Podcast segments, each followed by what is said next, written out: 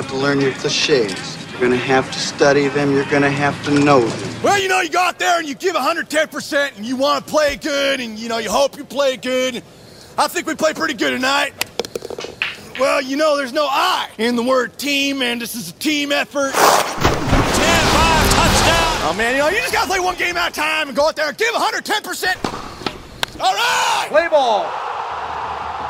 Happy early New Year's Eve, film friendos, and thanks so very much for checking out the 15th shot of Scoring at the Movies, the every other week sports movie podcast. Spoilers are ahead, as are a litany of bad impressions. I'm the aged pugilist who don't like no Russian boxing crowds, much none either. Ryan Ellis, and here's the Dancing Destroyer, the King of Sting, the Count of Monte Fisto, the Master of Disaster, the one, the only, Chris DiGregorio. I don't know what you're talking about. Bad impressions, Ryan. That was pretty good. I was impressed. I need that Well crazy mustache when I do all those things. You do. But I do have one thing to say to you. I podcast for me. Yanni For Bios! me. Yanni Bios! the guy, by the way, who announces the fight in Vegas Yeah. was in Rocky 3. The guy with the best mustache in the biz. He's the guy that paints that painting they do at the end of Rocky 3 when Apollo and Rocky are in a freeze frame about to hit each other and there's that painting. You mean the actor actually He's a painted painter as well. Really? Yeah. Useless trivia for you right off the bat. Wasting no time. ding, ding. So I have no runs, hits, and errors from Hoosiers a couple of weeks ago. Nothing major. There's a few things on the website, but that's about all. You should listen to it if you haven't already. Although I will say one thing I noticed in having done Hoosiers two weeks ago and then rewatching Rocky Four for God knows how many times I've seen that in my life, never noticed that Drago's robe and stuff when he fights Apollo Creed are the Hoosiers colors, Oh, there, really? gold and red. But Rocky Four was before Hoosiers, so they couldn't have been deliberately aping Hoosiers because they beat them to it. It was a fun little like uh, I don't know Link. link. There you go. That's- I'm firing on all cylinders here. Eh? You know I'm gonna get some talent juice in me. Hold. And what is the talent juice? What's your beer of choice? The talent juice today is from Rainhard Brewery. That's in Toronto. It's called Kapow IPA. So Makes perfect sense for this movie. it would be even better if we were actually talking about the 1960s Batman TV show. Zoink! Zoink! Geblurst! Bamf! yeah. But I figured it was pretty good for a boxing movie too. You also asked me two weeks ago about the best lyric I could think of in a song, and I told you I couldn't think of anything better. But then again, I did say anything by the Beatles is probably better than what was it again from Ghostbusters? Bustin' makes me feel good. make you feel good. Maybe I shouldn't have used the word best because it's certainly not the best. You're just a little obsessed with it right at that moment. Yeah, I don't even know why. But in terms of like silly earworm lyrics, I'm hard pressed to find something better. This movie makes a good effort though at firing off some great 80s power ballad. Great lines, example right? would be two worlds collide, rival nations. Really hitting that on the head, aren't they? It's a subtle message that they're putting out there. Dun, dun, dun, dun, dun, dun. Oh, the music in this movie. Some of the best things in it would be the songs. Oh, Hearts on Fire, come on. I love Hearts on Fire. So. Huge fan of that song. I've listened to that song just on my phone many times. For no reason other than just It's a fun up. song. I like it better than Eye of the Tiger. Sue I do too. Eye of the Tiger's more famous and it got the Oscar nomination, but I think Hearts on Fire is great. All right, the montage movie was released by UA, United Artists, and MGM on November 27th, 1985. Have we actually mentioned what movie we're talking about yet? Well, we talked about this a few weeks ago too, and I don't usually say it because it is in the description of the podcast itself. fair. But it is Rocky Four, It is. and we're covering this because we wanted a fun one to do. Not that Hoosiers wasn't fun in its own way, but this is absolutely fun. And blocks were busted. There's a lot of numbers we'll talk about in a second. Do you think it felt good when they busted those blocks, Ryan? Busting those blocks made them feel good. so here's my nutshell for Rocky Four. Multi-millionaire spends the holidays 4,700 miles from home getting punched in the face. So it sounds a lot like my family Christmases, only those are a little closer to home, but you know, similar sensation. That's one reason we chose this movie too, because it does take place on Christmas, the climactic boxing match. It does. So Christmas in Russia. I'm not gonna be able to get through this. it's just like nonstop. Laugh song. as much as I did during the movie itself, because it is laughably stupid. I've always said this movie made both my best of 1985 and my worst of 1985. And someday we'll discuss Rocky 2 because I know we have intrinsic I like differences Rocky of two a lot. obviously I love it as well. Rocky 1 and Rocky 2 though I think you could legitimately say are probably good movies. Mm-hmm. Rocky 3 and Rocky 4 are bad movies, but I love them so much. Most fans do, yeah. The And- fans of this series have to like those movies. I think. I like all of them. I even like Rocky Five. I can't do Rocky 5. That is the one movie It is the worst one, but I can watch it. It's so bad. I wouldn't choose to watch it anymore. I wouldn't willingly put myself through that. yeah. But this movie reminded me of everything that is great about the terribleness of the latter Rocky movies, three, four, and then five just went off the rails. But it's angsty for reasons that I can't wrap my head around at times. It's got ridiculously stupid humor, some really poor boxing choreography, and the sound design for this movie. Not the music. The mu- new punches. the punches and what caught my ear, so to speak, is early in the movie, Apollo, now retired, I guess. And I looked this up actually. At the point that this movie was released, anyway, so he would have been slightly younger when it recorded. Carl Weathers was 37, so he lost to Rocky in Rocky 2, and that ended his career, I guess, in his early to mid 30s at that point. Because at this point, he's been retired for a little while, right? He trained Rocky in Rocky Three. Yeah. That's about a year long story, maybe more. and I really struggled to understand why that was. Like he barely lost by one second. One second, that's tough for a man of my intelligence to handle. Yeah, so why Oh, would you why would you attempt a comeback fight? When you lose, you're what 32, 33. You're still jacked as all hell. Maybe he's got a death wish. He's also just like Rocky in Rocky 2, and the scene I've talked about on this podcast before when Pat and I've covered both Rocky, the first one, and Creed, we've done. Creed was earlier this year. Rocky, the first one, was a couple years ago. But the scene I love in Rocky 2 is when he goes to Mickey's apartment and wants to fight, but you're done, kid. And Rocky's whole thing is, I gotta be around it, Mick. So he's willing to be just a guy in the gym. You want these guys to see you hauling water around and sweeping up? I got to be around it. Well, that's what Apollo seems to be. Why does he want to fight this Russian? Is it just his big balls have to show the Russians were better? He does say that, but I think it's a matter of he. Well, he also talks about I can't stand being out of the spotlight. He doesn't quite directly say that he needs the fame, but he needs the fame. He says it enough, tangentially, a few times to Rocky that you don't understand because you're still on top. But just wait until you're out of the spotlight and nobody thinks about you, right? You know what's also bullshit about that though? You hear it all the time from people like George Foreman and Muhammad Ali. Now, Muhammad Ali's the most famous boxer of all time, maybe the most famous athlete of all time.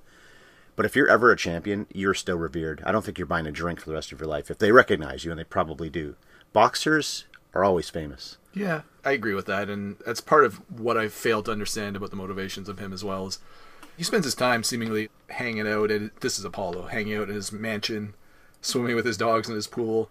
In L.A., yeah. Get out there, get amongst the people, go to some of these boxing gyms and train, and you'll get the adulation that you want, like you said.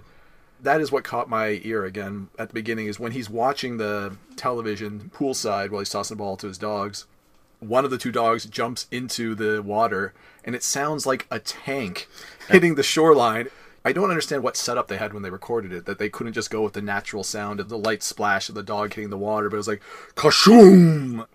It made me laugh five minutes in the movie. And then from there on out, of course, I'm listening to the sound of the movie as we're going along. So in every fight scene, Rocky, I think, was known for this all along, is that as much as I love the fight scenes, they're not the best choreographed things, and some of the punches that are thrown, they swing eight to ten inches in front of the actors' faces, so the head snaps and the sound and everything don't quite line up, and it mm. sounds like you're hitting the side of beef more than you are a, a face, right? And there's not really a crack of the fist; it's more like a, a flat thug.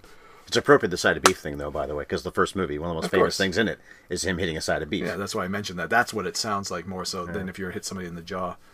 And that's the scene where you see Apollo get super pissed off with the Russians just matter of factly saying that Ivan Drago is unbeatable. He's a superior human being.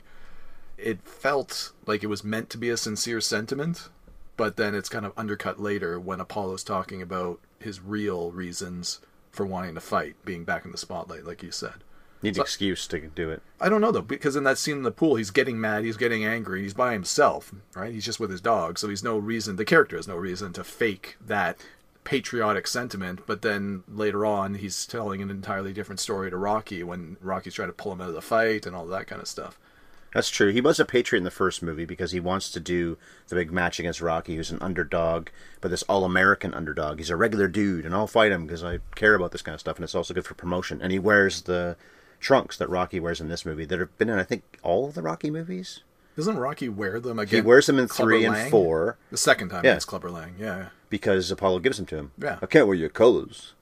And then Rocky wears them not in five, although I think Tommy Gunn does. He does. And Rocky doesn't wear them. No, that's the one movie I guess where they don't appear at all. Would be in Rocky Balboa, two thousand six. Because Adonis Creed wears them, I believe, in don't- Creed a couple years ago. Yeah. I- and by the way, we haven't seen Creed 2. I should have gone on Friday. We're recording this on a Sunday, about a week and a half before we post it.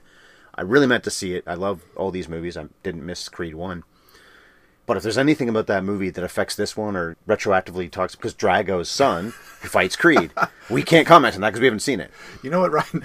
Having said that now, we really should have thought this through a little bit better and made sure Yeah. we'd seen Creed 2 before recording this. Well, we were not going to do this movie in this space. We were going to do The Longest Yard instead. Decided we had to see this movie. Yeah, we called an audible, so to speak, on the longest yard and went with Rocky 4. And everyone's talking about Creed 2. Maybe they won't be as much by the time we post this, but they have been, so we want to jump on that bandwagon. We thought we were so smart tying it in with Creed 2, but we didn't follow that thought By through watching to the end by Creed actually 2. watching Creed 2. Yet, I'm sure we both will. so let's hope there's nothing that makes us sound stupid in this podcast. Let me get through some numbers. I mentioned those a minute ago. There's a lot of them with this movie, in the series, really. So the Rotten Tomatoes numbers, first of all, only 38% of critics like this film, but 79% of audiences. That is a giant difference. three and four are probably objectively poorly made movies from a lot of critical perspectives, but they're just so silly and so much fun. The fans like the them. fans love them, right? Well, only five had worse reviews than this, though, and all the other ones, including Rocky Three, were pretty positive from the critics. This was the third biggest hit of 1985. Back to the Future was number one, and Sly's other hit that year, Rambo Two, was number two. First, Blood, Part, Two, Yeah, you know. Second Blood. So he had number two and three at the box office in one year. This was when Stallone was, well, Rhinestone, but generally Stallone was untouchable. Even Staying Alive, which people didn't like, was a success. Yeah, this is He directed that, he wasn't in it. this has got to be peak Stallone, and he's certainly got peak Stallone hair and peak Stallone uh, a- Mm. Muscles. aviator glasses Right? going. Yeah, when he's at the funeral. His musculature in this movie Is almost- enhanced by drugs without a doubt. Oh, of course. I'm sure all of the action stars of this era were on something. But he is so lean. I mean, he's muscular and he's a small man, right? And he's not a, a tall guy. What are you saying, Chris? I'm saying, Small. There's no problem there. Believe me. Believe me. whoa, Rocky Trump. What the hell? Bad combination. Two phony patriots. Well, one was legit. The other one's not. Anyway, sorry. Your point. I don't know why this is what struck me. It was never during the boxing scenes against Apollo with their fun match or later on against Drago. It's when he first shows up at that Russian lodge. I mean, he's just standing there in a thin waffle shirt kind of thing, talking to Duke. Duke, yeah, that's right. There's something about the way the clothing hangs off of him because he probably has 1.5% body fat.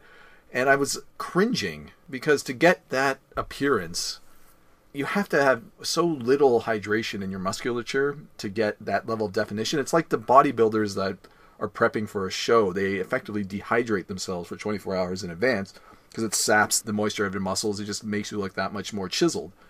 And that's what it looked like to me and it kind of made me feel uncomfortable because I'm just watching him train and fight thereafter, and I was just waiting for a muscle to tear off his body.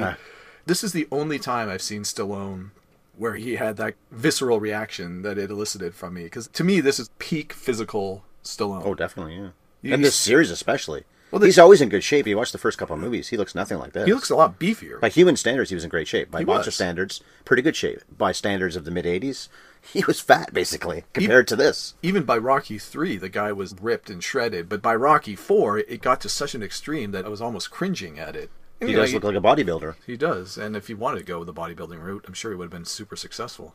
and as tough and as strong as he was, there's a story that he had Dolph Lundgren hit him for real, and he hit him in the chest to the point where Rocky had to go. Rocky Stallone had to go to the hospital. Really? And his heart was apparently in danger of. I don't know, exploding or something. He was going to have a heart attack or something. Well, just from a punch from a guy. Yeah, but can you imagine Dolph Lundgren hitting you? The guy is 6'6 and 260 pounds. Also ripped. Also, I'm sure on something, but he was an immense man. And he was a professional competitive fighter, too. I can't remember what martial art he specialized in, but he was an actual fighter.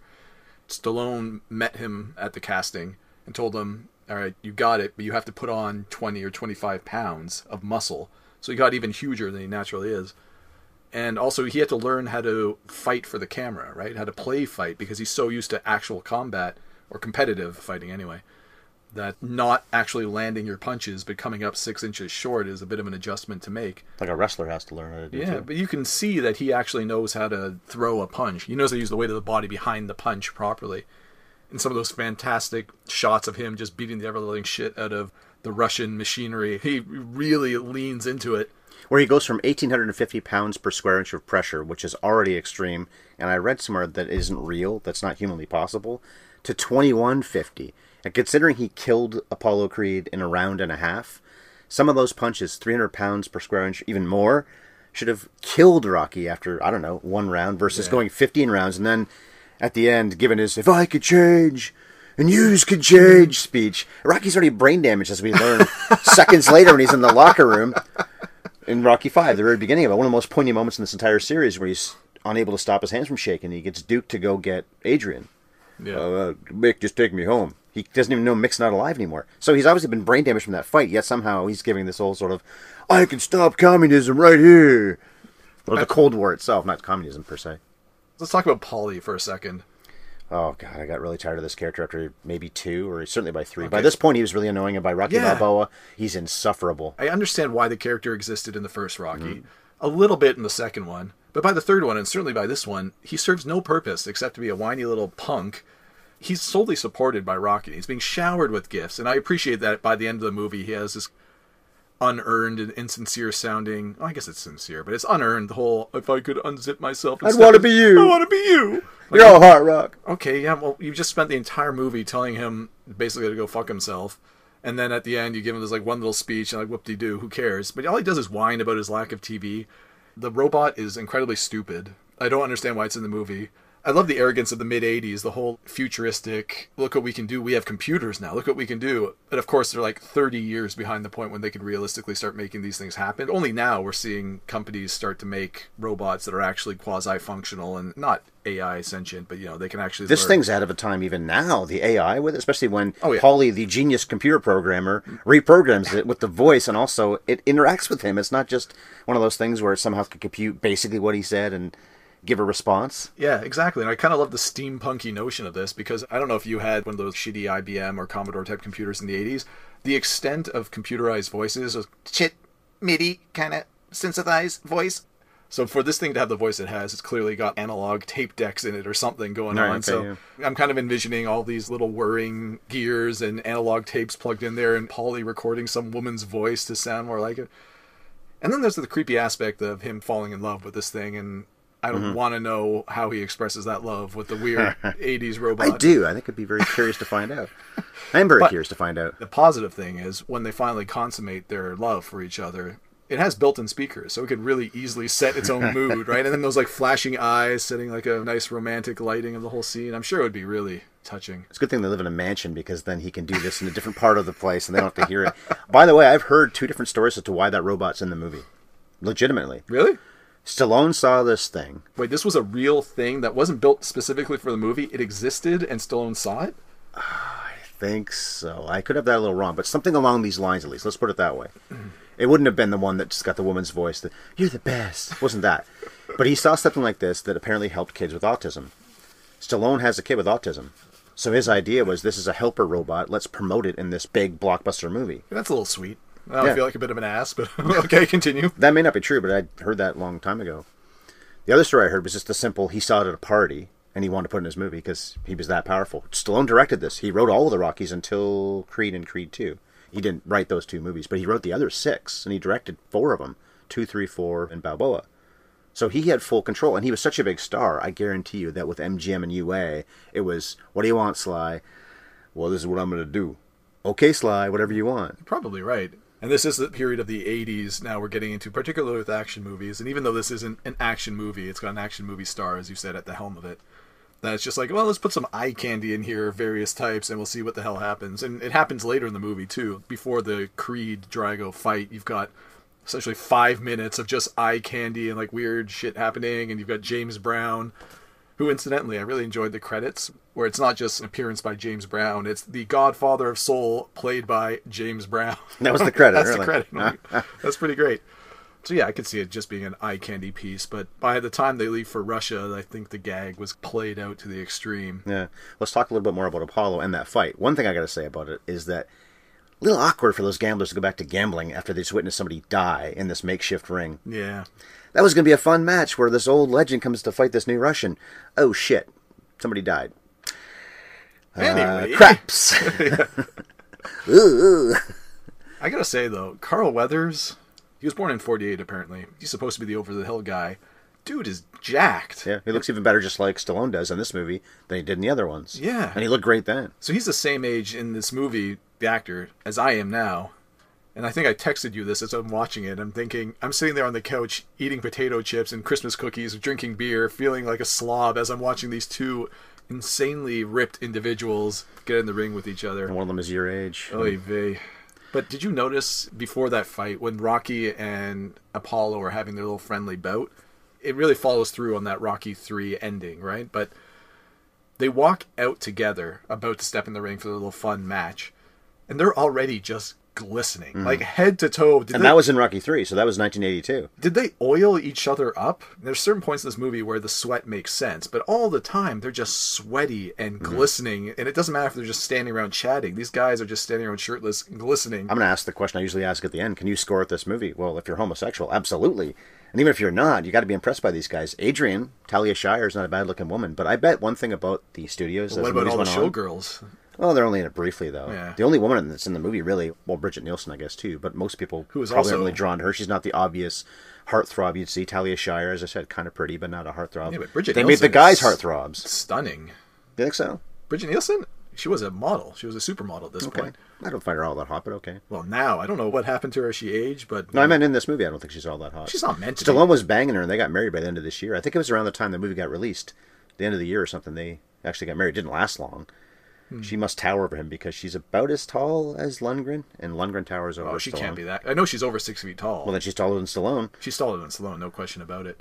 She's made to look very severe, and her character has a very limited arc in this movie. She's just sort of the mouthpiece for Drago. She's. Well- a, actually a humanizing element for him because It's true because he doesn't really speak at all. no, he has like nine lines of dialogue. He's right? Jimmy from Hoosiers. Yeah, Well, one thing about her is that I think it's again Stallone saying to the studio, "I want my girlfriend to be in this movie," and they had to do it because the lines of dialogue that she had were supposed to be Michael Pataki, who plays the mouthpiece of Drago, who has plenty of lines of dialogue in his own right. but if you think about all she says, he could have just as easily said those lines. yeah. I So guess they had to you, separate you them. adapt them for the wife. He was like the Politburo bureaucrat that's there on behalf of the Soviet Union.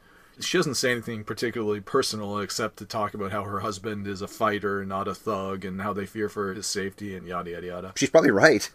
Yeah, you just killed an American icon It wasn't deliberate. No, but then obviously they make him look cold and If he dies, he dies. Exactly. It's heartless. It would be easier to feel okay, Drago's just a fighter and this was an unfortunate accident, except the bell rings at the end of the first round and Drago throws the ref off to the side. He should have been disqualified right then. Yeah, and continues to beat the ever living shit out This is of supposed to be an exhibition. What are you guys doing? Throw the damn towel. And you know what? I never really thought. I've been thinking about it since you mentioned it. The Death Wish aspect of that fight. I don't know that I 100% believe that, but I can see it because during that scene, Creed is dead on his feet. Mm-hmm. He looks over to his wife and gives one last nod mm-hmm. and then tells Rocky, Don't you do it, kind of thing, through his mouth. no matter what. Yeah. That's a then- recurring line that's said a few times. Are you with me no matter what? No matter what. And then he had said that to Rocky before the round started where he died. Now, if you're Rocky, though, don't you just throw in the towel and then you face. Throw the damn towel. Yeah, and then the guy is like a bloody pulp at the end of the first round. You know one key thing though he says in the eulogy. I never understood this line because I've seen this movie so many times. And the first five or six, I didn't really get the whole point. You always did things the way you wanted it. I never understood that till now. Meaning you go out your own way. You go out on your shield. It may be stupid, but I do get when athletes feel that way. We talked about that on one of our podcasts not that long ago about people that have concussions in hockey or any sport, but hockey. Eric Lindros, for example. Yeah. had concussion problems, and his brother retired at 22 because he had them too. If they both, especially Eric, wanted to die on the ice, there's a part of me that says, well, it's your life. But then the league and the team shouldn't let them do that. That's one thing, too, that's always been true about the Rocky movies. The referees never do their job. Yeah, how The they amount not of times stop that- the fight? Forget just this fight in this movie where Apollo dies, or when Rocky looks like he's going to die. The other fights, too. And their Clubber Lang match, when Clubber is losing. So the rematch. He's got his hands up and it's bang, bang, bang, bang, bang, bang, bang.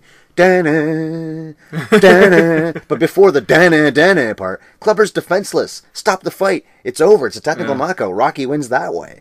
Why aren't you stopping this fight? This man can't defend himself anymore. It's true of the climactic fight in this movie too. Rocky in particular, but both fighters get knocked down so many times. One time only for Drago. Drago. When he loses, the only time he ever goes down is at the end. But Rocky's going down all the time Yeah. and looking like he's dead on his feet a few times. And of course, he comes back and wins because he's Rocky. But you're right. If you were the ref, you should have probably called the fight long before he had a chance. And that was true about some of the other ones. In the very first movie, Apollo's got those cracked ribs. The referee knows he has bad ribs and even says, One more bad hit, I'm going to stop the fight. You ain't stopping nothing. Yeah. And Rocky says that to the referees with the bad eye in the very first movie. You got to cut me, Mick. I can't see out of the eye. The referee should be ending the fight. That's played off actually in the first Creed, where Adonis has the eye that's swelled shut, and then they have that little gag, where not gag, I guess, but that whole thing where he's got to identify how many fingers the trainer holds up, and the guy in the back taps, Taps his head. Yeah, yeah, that's a good which is probably something that actually happens. Let's not get too far off the opening of the movie, though. There's a few things about the one-on-one they have that was at the end of three and the very beginning of four. You're talking Apollo. Apollo and Rocky, yeah, the, the friendly fight. We find out in Creed that Apollo won their secret one-on-one because Adonis asked him, "Who won that fight?" He did. So he probably is telling the truth. He could be lying just to be polite to the kid, but he's probably telling the truth. That means Apollo was two and one against Rocky. He won the first one by technical decision, then he lost by knockout, and then he won their one-on-one. But how short was this one-on-one? Because Rocky has only one bruise on his usually hammered face. it must have been like a glass jaw punch to Rocky, and down he goes.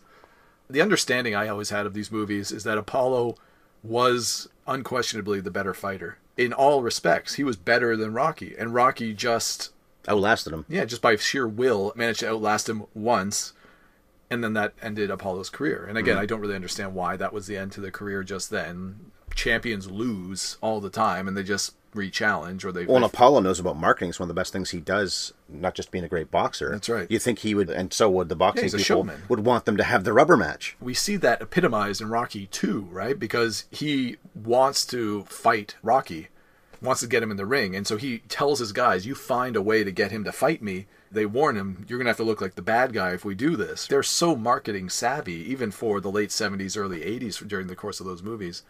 Yeah, you would have thought they would have found a way to stay in the spotlight at least for a few more years after that point it is kind of a cute and running theme that these guys had both a friendship but also this rivalry about who was the better fighter between the hmm. two of them. No, Rocky believed that it was Apollo. No, I know, but the fact that Rocky was the champ and remained the champ for quite a long period of time, he lost it to Clubber and so and he gives it up going into the fight in this movie. That was something that was apparently filmed. The longer cut is something like two hours, and they cut it down to about an hour and a half. And not including credits, it's not even an hour and a half. But apparently, it was explained that he couldn't hold the title and fight Drago, even in well, I guess it's not an exhibition, but he couldn't fight Drago and be the champion. They even say as a voiceover, "This is not for the title. This is not a championship match." But he's not, not- even the champion anymore. Yeah, it's not even sanctioned. Yeah. So if you want to fight him, you have to give up the title. And the whole point was Rocky will come back and oh, win it back. Although he must know, if you survive this fight against this guy, you're probably not going to box again. not about money, no money. He's going to have to have the heart to stand in front of me. To do that, he's going to have to will. No, anyway, the, that whole thing says to Adrian. That's one thing about Adrian, by the way. In all the movies, she always has to give the approval. The first film, just by being with him, I guess that makes him feel good enough. I can last with Apollo. I just want to last until the end, which he does. The second movie, he can't train until there's one thing I want you to do for me: win. The third one, she basically has a fight with him on the beach. Then he's motivated. And in this one, she goes to Russia. No matter what, no matter what. That whole conversation, well, he was already motivated, but it always had to be that Adrian seemed to boost him up to a higher level. So I don't know how he ever survived in Rocky Balboa because she was dead. Yeah. And he hasn't fought in the last two. I don't think he fights in Creed 2. I No. hope not a cancer survivor. 75 years old or whatever he is now.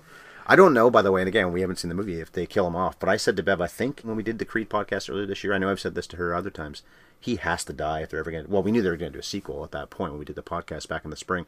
If Rocky survives, then there's almost no point in doing that movie. That should be the arc. I'm sure he will at some point. It's just a question of how exactly. And hmm. like you said, we haven't seen Creed 2. Maybe it happens. I'd be surprised because I'm pretty sure I would have read something about that. It would- People probably would have spoiled it by now. Yeah, but- been out for a while. they've already talked about the franchise and they want to continue it beyond Creed 2. So there will be future movies and maybe they'll find a fitting way for Rocky to go out. But As of right now, and it's December the 16th, I think today, Creed 2 is right behind the first one as far as how much it's made. I don't even think it matters. So it's going to pass it. So if your sequel does even better than the first one, you're going to have another movie. it doesn't even matter. Michael B. Jordan is such a big star now for Creed and other reasons.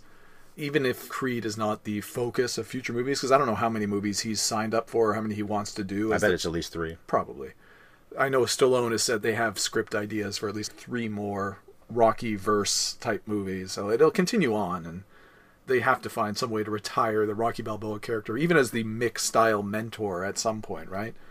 Because you're right, if he doesn't go out in some kind of blaze of glory or some sort of meaningful way, you can't just write him off and have him not appear in a movie and then, oh, he passed away in the night a year ago, and that's the only mention of Rocky. The deaths are always key in these movies. When Mickey dies, it's an accident, but Clubber is the reason why he dies. His heart's bad anyway. Obviously, Apollo in this movie is a huge death, and that's a key motivating factor. Adrian does die off screen. and sad to say because she has such a key role to Rocky's motivations throughout the series. But once you get past Rocky one, Talia Shire's character diminishes in her role movie by movie. Though she does die off screen, she doesn't have the same emotional impact to me. It's a very macho, male centric series anyway, so hmm. her character didn't have the same focus as even in Apollo Creed by the time you got to Rockies 3 and 4 Yeah, she's not in this movie that much. barely at all. She's basically there to chastise Rocky and then provide the You approval. can't win! Yeah, and then like you said, give her the approval at the end, and that's about all. Speaking of deaths, to go back to that first fight, Apollo is such a confident guy, right? That's the entirety of his character. It's just overwhelming confidence. He's got the grand entrance where he's preening and dancing up a storm in the perfect, materialistic, ostentatious American of the 1980s way. And then he steps in the ring with Drago and ready to go to school and throws down the fists on Drago's and Which he do not move. does not budge. And then that moment of uncertainty and fear across his opponent's a great face. moment, yeah. Carl Weathers, incidentally, is an ex-football player, obviously, and he's a big dude. You can just tell by his physique he's a big man. The way they filmed this movie, he looks small next to Drago, and part of that is the fact that Dolph Lundgren, I think, is six six, and like I said, he got up to like 260 pounds for this movie. So he is small compared to Drago anyway. Yeah, but Carl Weathers is 6'2", 6'3", Was he that big? 220 pounds of muscle. The way they film him looking up at Drago and, and then down, it looks like Drago is a foot taller. Carl Weathers does a great job of selling that sheer panic for a moment when he Mm-hmm. realizes this guy is stronger than anyone I've ever met. What have I got myself into? Exactly. He's actually done comedy pretty well in his later career. He's funny in things like Happy Gilmore and Arrested Development. Arrested Development. As much as I've seen this movie time and time again over the years, I haven't seen this movie in recent years, and I recently watched a lot of Arrested Development. So I had a lot of trouble at certain points watching Apollo Creed talk to Rocky, especially when they're sitting around the table. I was just waiting for him to pull out one of those lines from Arrested Development. Whoa, whoa, whoa, whoa, whoa, there, Apollo! You're gonna throw that bone away? No, no, no. You take that bone, you throw in a potato, some stock, in a pot, you boil that up, you got yourself a stew. His character would be appalled too because they're wasting money on champagne. You notice that? They're all drinking champagne when they're talking about he wants to fight the Russian. That's Paulie's true, drinking a beer, but the other three are Paulie's drinking a beer, champagning it up. and eating a carton of Baskin and Robbins ice cream. that guy is such a slob. We haven't really talked about the death of Apollo directly. We talked about the fight. and We talked about the impacts of the dying. The scene itself. It's the one face flops, the one punch and the face flop, and then the twitching. Right, and which then- is a touch that he did that apparently the onset doctor thought might have been legit. That holy shit, he really is hurt. really if he just did that of his own accord. That's what I read. and this is what I do appreciate about this movie for something that's so ostentatious and such a product of the mid '80s. The fact that they didn't have Apollo wake up briefly, Right. Rocky, take care of my family, uh, moment. They sold it very well. He was dead on his feet. It looked like it was spasmodic, neurological muscles firing, but nobody's home kind of moments when he's flopping around on the ground. And he never speaks again. Yeah. And the first time I saw this movie as a young guy, it was almost traumatic to me that you go from having a character that's so pivotal to the series. And I didn't see this movie when it was released. I would have been four years old. But I saw it probably in the early 90s. At that point in time, you never had a character die that abruptly. They always had one last goodbye, they always had a moment to go away.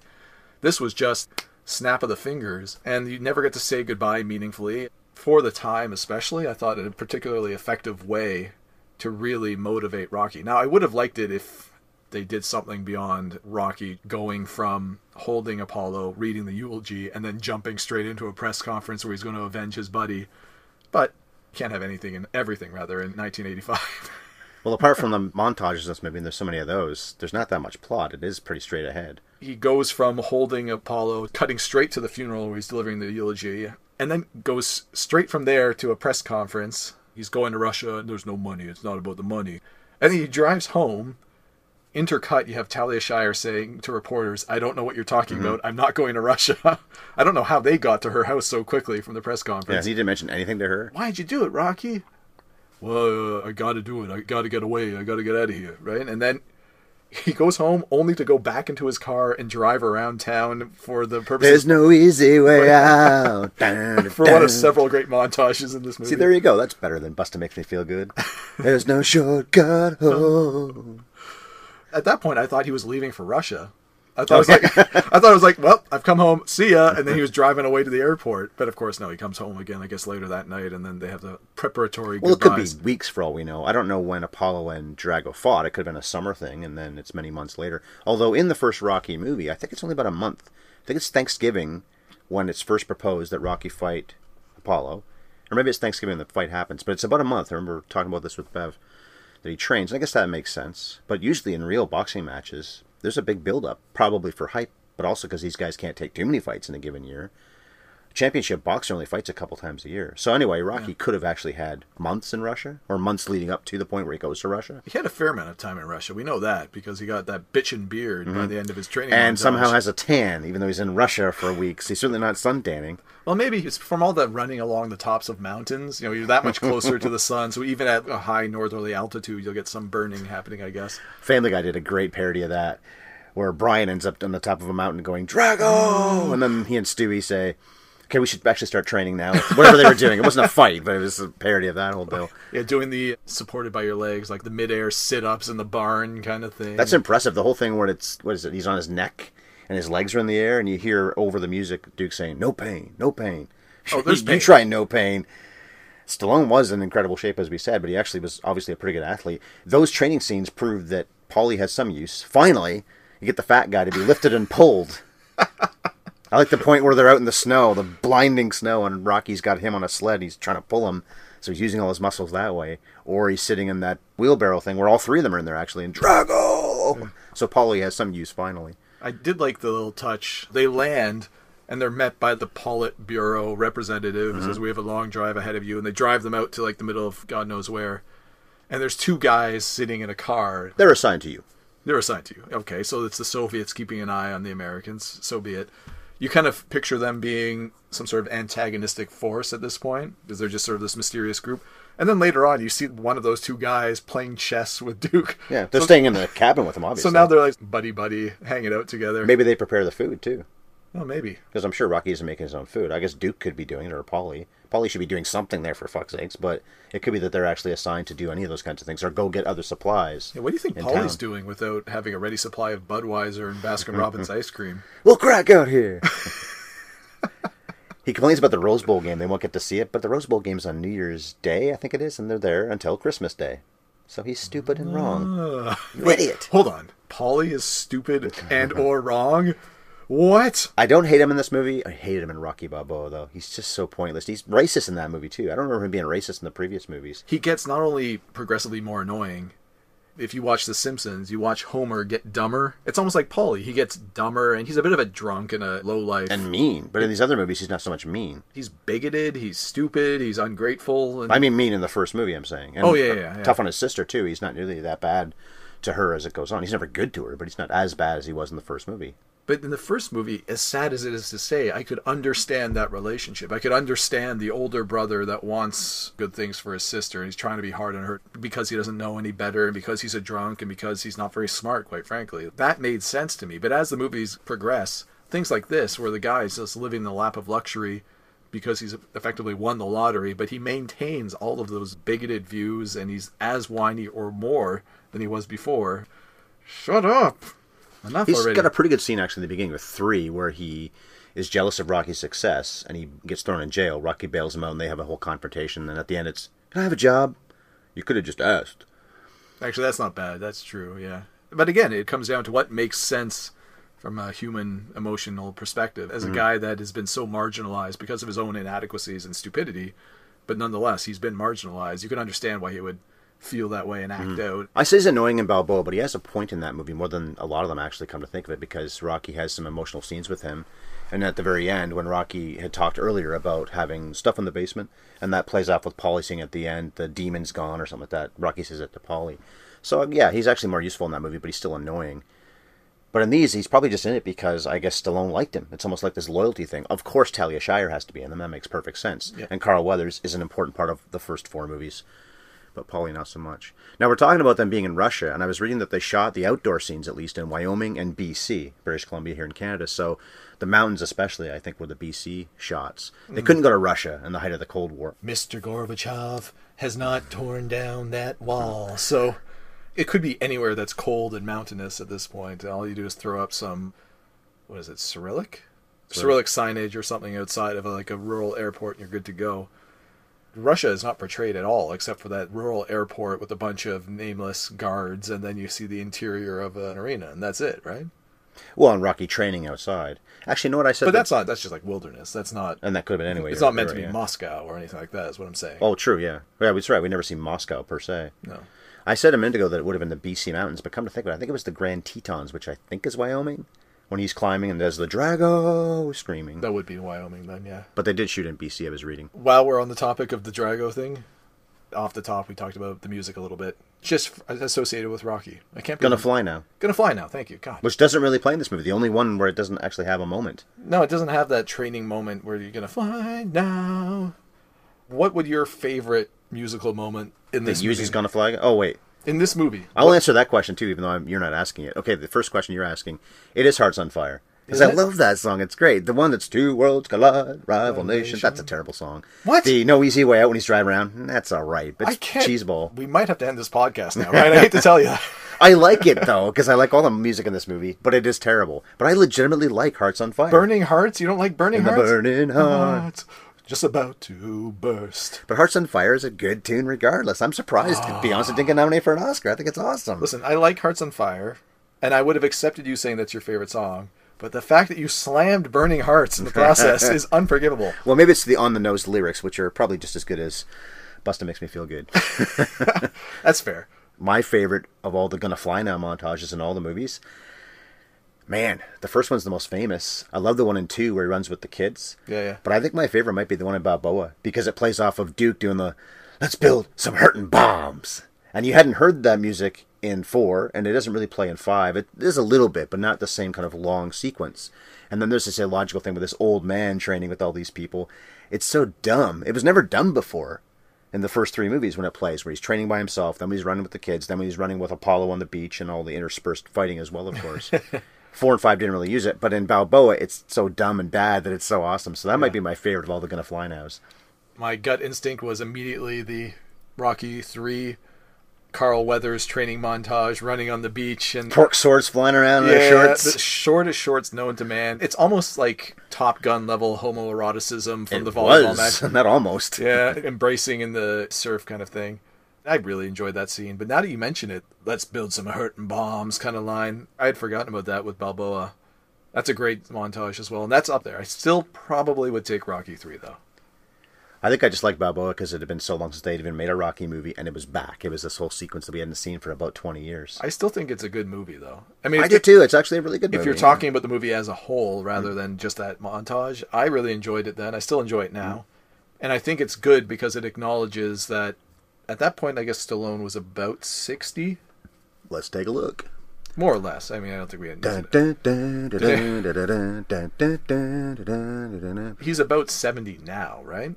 I think I read that in Creed he was older than Mickey was in any of the Rocky movies. That is Even though Mickey looks like he's 903 years old. That's just a Burgess Meredith kind of, kind of look, though. Stallone is currently 72. He was born in 1946. Yeah, so he was in his early 60s when Rocky Balboa came out. He was about 60 when he came out, yeah. Yeah. They acknowledge that he's old and slow relative to the younger fighters, and the only reason he can survive in the ring the way he does in that movie is because he has that remarkable.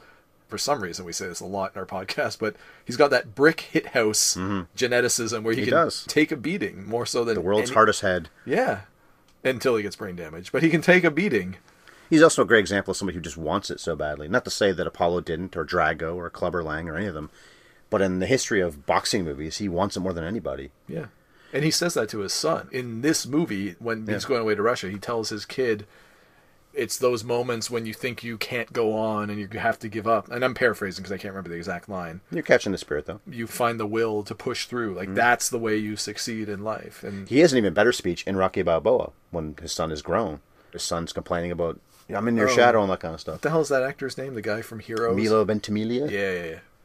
So let's talk a little bit more about the climactic match. There's no strategy anymore for the overmatched Rocky. He just takes punches and hopes to survive, I guess, because he switches to southpaw in the second movie, in Rocky Two. In Rocky Three, he learns to fight like Apollo does against Clubber Lang. But in this one, it's just, I guess I'll just take all his punches. He's going to have to kill me. That's pretty much what he does against Clubber too, right? He says, No, but he learns to fight differently because he learns to fight. yeah, but he actually like he Apollo. throws his chin out there and says, "Hit me again, ain't so bad, ain't so bad." Just let some beat on him. My bullet hits harder than that. Yeah, exactly. But Clubber tires himself out. It's a rope a dope that Muhammad Ali did. Kind of, yeah. In this one, it's more or less survive for a while, and then you get the great line between was it the second and the third round when they're at the corners, and Drago turns to his trainer and says, "He is not human. He's like a piece of steel." He's like a piece of iron yeah in Russian, but I've always said iron because it just makes me laugh.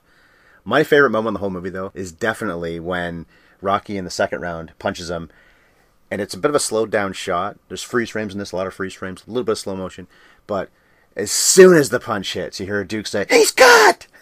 He can't possibly be cut instantly when he gets hit in the face. Tiny little bit of blood above the like It's the a bad cut. you see, he's not a machine. He's a man. I always in my mind picture the beginning of this fight being a little bit of a parallel to the beginning of the fight against Apollo, where Apollo hits the gloves of Drago and they don't budge. Am I right in thinking that Rocky does the same thing? No, There's, it's not there, right? I don't think they even touch gloves, but they definitely don't have that moment where it's "Get your hands up, chump," and then bang, and Yeah. they're immobile. Which, as strong as Drago is, that's not possible. Apollo's a very strong man too. He's a very strong man. It's a great moment, but it's not logical at all. And this is another great instance of the camera work really emphasizing the difference in the size of the 2 hmm. guys. The announcer reads out the weights of the two fighters, and it's really evident that Drago's got like 80 pounds on Balboa, and of course a whole lot of height. But the way they film it, it looks like Lundgren is probably like two feet taller hmm. than Sly is in this movie. We've had movies where there's no way he or she should win or survive or whatever else. We talked about it in Hoosiers. We talked about it in Dodgeball. And all the Rocky movies, that's probably true, but really in this one, because he shouldn't- simply shouldn't be able to hit Drago because he can't get inside to literally touch him. He should not have won the fight anyway. Although I love this movie, but that is very true. But he shouldn't have literally been able to hit him at all, really, if you think about it. Maybe the body, but how would he ever reach that head? You'd have to pretty much, if you remember the Street Fighter series, Ken and Ryu, and they're like jumping Hadouken. You'd have to do that to just get it. ladder. Yeah, get him a ladder. Chop this guy down. But Drago doesn't really ever hold his hands up in a guard. He's walking around with the big right hand cocked. He's kind of exposed himself to a lot of punches, and I think that's what Rocky ultimately takes advantage of. There's no strategy. It's just a street fight. It's a question of who wants it most. It is a great scene, and it's very evocative of Rocky 3 when Clubber Lang throws Rocky back into the corner at mm-hmm. one point, and then I think that's reversed in the second fight when Rocky actually throws Clubber back in the corner. And that happens here, too, when Drago just starts throwing the ref away at the end Should be of disqualified. should be disqualified. Hey, they're Soviet refs, though. It's not a sanctioned Well, fight. true. Come on. Yeah. And through all that, the crowd starts chanting, Rocky, Rocky, Rocky. And This is the one thing that I kind of wish they hadn't put in there, and I understand why they did because this is a piece of 1980s Corn. propaganda and corn kind of thing, like your famous speech. If I can change, and yous can change. He change. doesn't say use, but I've always said use. Well, he kind of does. Everybody Everyone can change. Everyone around the world can change. I guess that's better than 20 million. Which I read somewhere that the subtitles for that is, in I guess in Russian, would be, I guess that's better than 20 million dollars. He doesn't mean Wait. that. He means 20 million people. If two guys in the ring were killing each other, that's better than twenty million dollars. Is the way that reads. It's a nice sentiment, but it's an illogical speech, mostly because this man is now officially brain damaged. Although he somehow gets cured by the time we get to Rocky Balboa, and he can fight, which is illogical because that wouldn't be solved by even 20 years Yeah, of not being hit in the head. He's very wise by the end of it. I can get behind every piece of corn in this movie. I can accept Rocky being the superhuman piece of steel that he is and beating Drago, but I really wish they hadn't gone to the point of the crowd chanting his name and then the Politburo guys standing up and clapping. Come on, man. A no friend of mine did that when we were at a cottage one time. We were talking about this movie. I'd seen it probably two or three times at that point. And when he did the slow clap, he's one of those people that's a deadpanner. Whenever I see that scene, I laugh because I remember him doing that. That slowly standing up on the. Yeah. It's silly. It is, but it amuses me because of that. Yeah. Because of my friend Paul. there's no way in holy hell that ever happens. But it has to happen for him to give that silly speech about the world changing. Because he's ending communism. and let's ending the Cold War. Yeah, he's ending the Cold War because he's Rocky. You said your favorite line was oh shit, I'm blanking now. What was your favorite line? Well, I've got a lot of favorite lines. Damn What, the, the he's cut, you mean? Yeah, the he's cut thing. Yeah. So my favorite line, Just the timing on it. As soon as he gets hit, it's he's cut. because Duke is just glued. it happened. The blood hasn't had a chance to come out of his head yet, and somehow he's cut already. He can hear the skin splitting as his fist made contact. That's how. When the crowd starts turning on Drago, and he turns around, and it's what I was aping off the top Yeah. here. When I fight to win for me, for me, pretty much like flipping the bird. That ain't communism. again, it plays very much into the whole undertone of the movie being individualism and capitalism versus the socialism of communism and, and that kind of thing.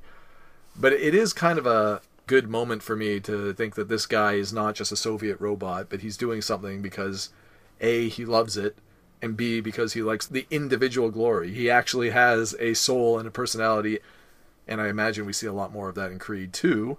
Because up until that point, he's just a Soviet robot. He's doing what they tell him to Who do. barely speaks in the barely movie, too. speaks. So this is the one moment of quasi humanity that I kind of liked, and maybe I love where he says to Rocky when they come up for the "This is the last round," and they touch gloves to the end with would- respect. He's not mad at Rocky. It's more like still want to beat you, but I don't hate you anymore. He's sense. respect to this world champion.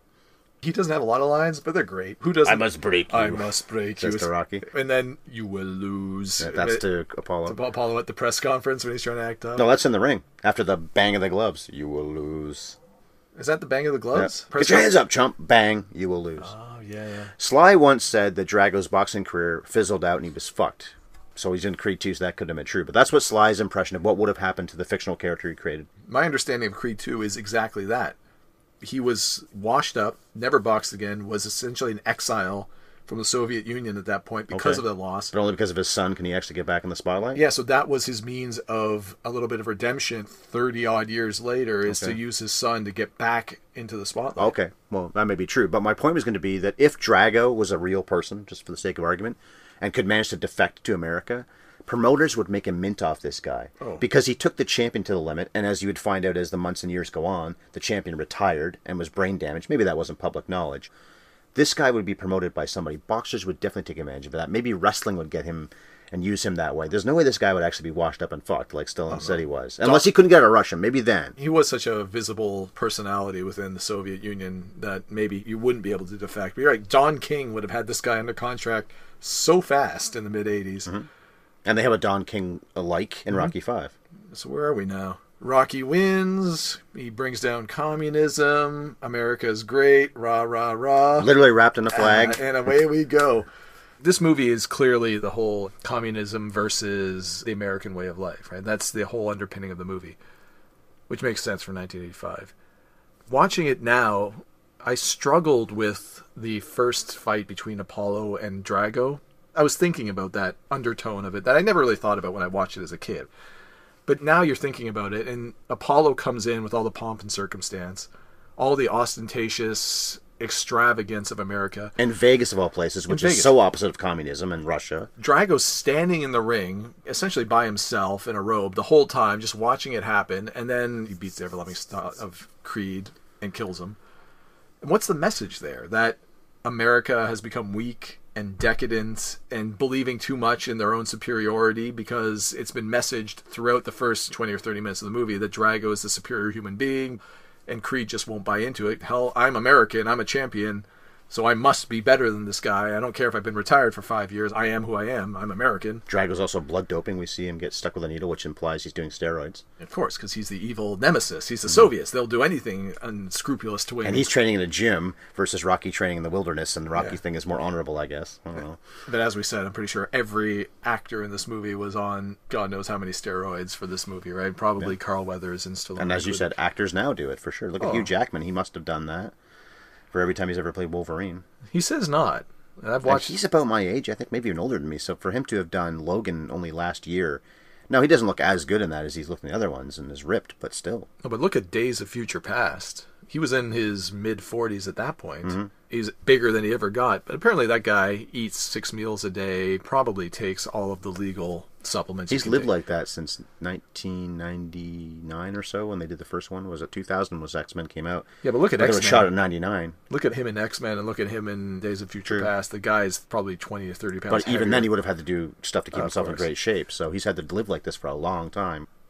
The movie was nominated for nine Razzies, incidentally, and it won five, including Best Actor, or Worst, I should say, Actor for Stallone, Worst Director for Stallone, and Vince DiCola's music, which we've said a few times in this podcast, is irrational and stupid because the music is What? dumb but so great. Okay, Vince DiCola. Is he the guy that wrote the synthy training montage in Russia for Rocky? Yeah, he wrote all the music. Yeah.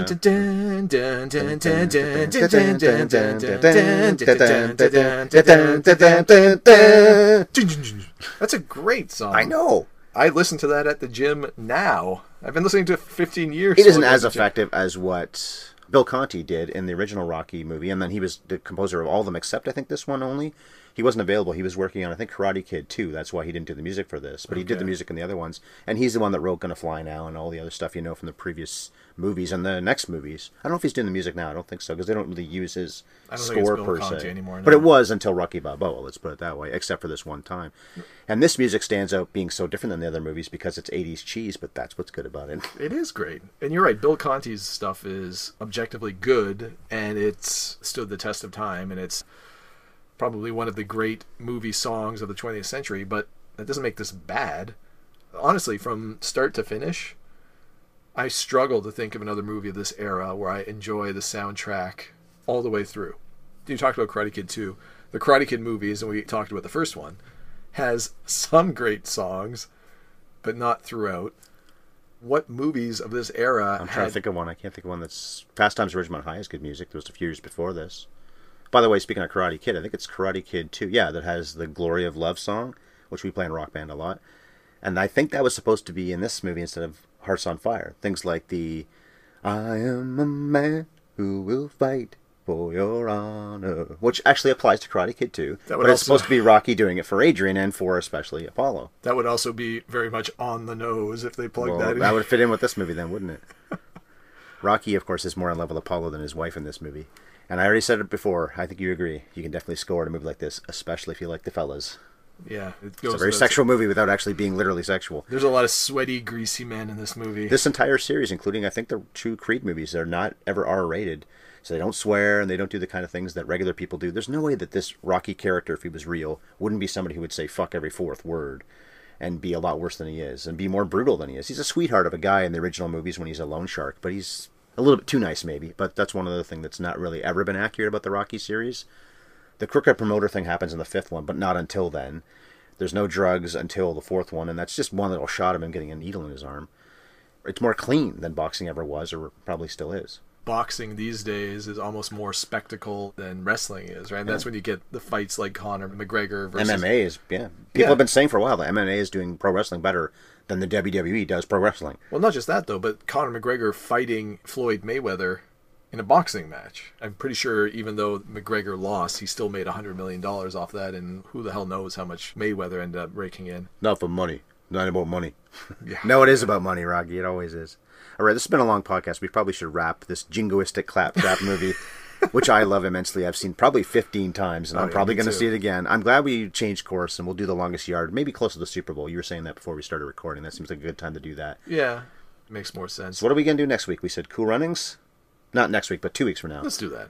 All right, so Cool Runnings, the Olympic bobsled movie, which I've seen relatively recently, maybe a year or two ago. Really? It was on Netflix. I think I watched it at work one night. It was something I can ignore. That's a line I stole from High Fidelity. John Cusack says that he wants music he can ignore. I'm like that with movies sometimes. Something I can have on and be in the background, but don't really care about it. I haven't seen it probably in 25 years at this point. But it is, as I recall anyway, exactly that kind of movie. It's one of those feel good, not a plot heavy movie. Based on a true story, too. It was the 88 Olympics. in we'll- Calgary, in Yeah, Canada. we'll so- talk about that, obviously, for that podcast. So that's two weeks when we're in 2019, January. How Wolf. was the beer? Oh, it packed a bit of a punch, Ryan, I gotta tell you. It really should have. Kapow, indeed. Oh, drink good. beer no more. He does drink beer, actually. Rocky does in the first movie, but probably never does the way he looks in any of the other movies. There is zero chance. The fact that I'm drinking a beer and I have the little chocolate bar in front of me that I'll shortly be eating just leads me further down the path of despair that I will never again look like Carl Weathers in Rocky 4. Ah, screw it. Eat that candy right now. Eat it. While he eats, I'll it, do the fatso. end of the thing. So I am at MovieFiend51 on Twitter. Oh, I have very exciting news for you, Ryan. This Oh. is breaking news. Has he finally got a Twitter account? Yes, we have a Twitter account. Okay, what is it? It is at Scoring at the Movies. That makes sense. It makes a lot. Of... It's well known at this point, based on the outros to every one of our podcasts, that I'm not a social media guy, that I don't have the cojones to get out there on my own and post any of my own original thoughts. But just as the case was when we were recently at an escape room together, when you're there to hide behind, I do have the balls to follow through on this. So I created the Twitter account. By the time this goes up, I'm sure it'll be active and I'll be posting all kinds of random sports related thoughts behind the veiled curtain of the podcast duo that we represent. And hopefully, I don't get in too much trouble.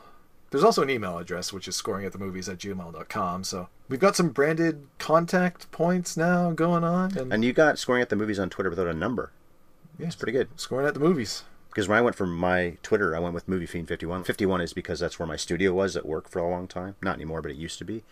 And it's because I couldn't just be Movie Fiend. And I think I tried one and two, and they weren't there, so I said 51, and that's why I picked that. So movie fiends 1 through 50 weren't necessarily taken. well, I went from two to 51 because it was significant to me. If anyone ever wondered, that's why I'm 51. It wasn't a random number.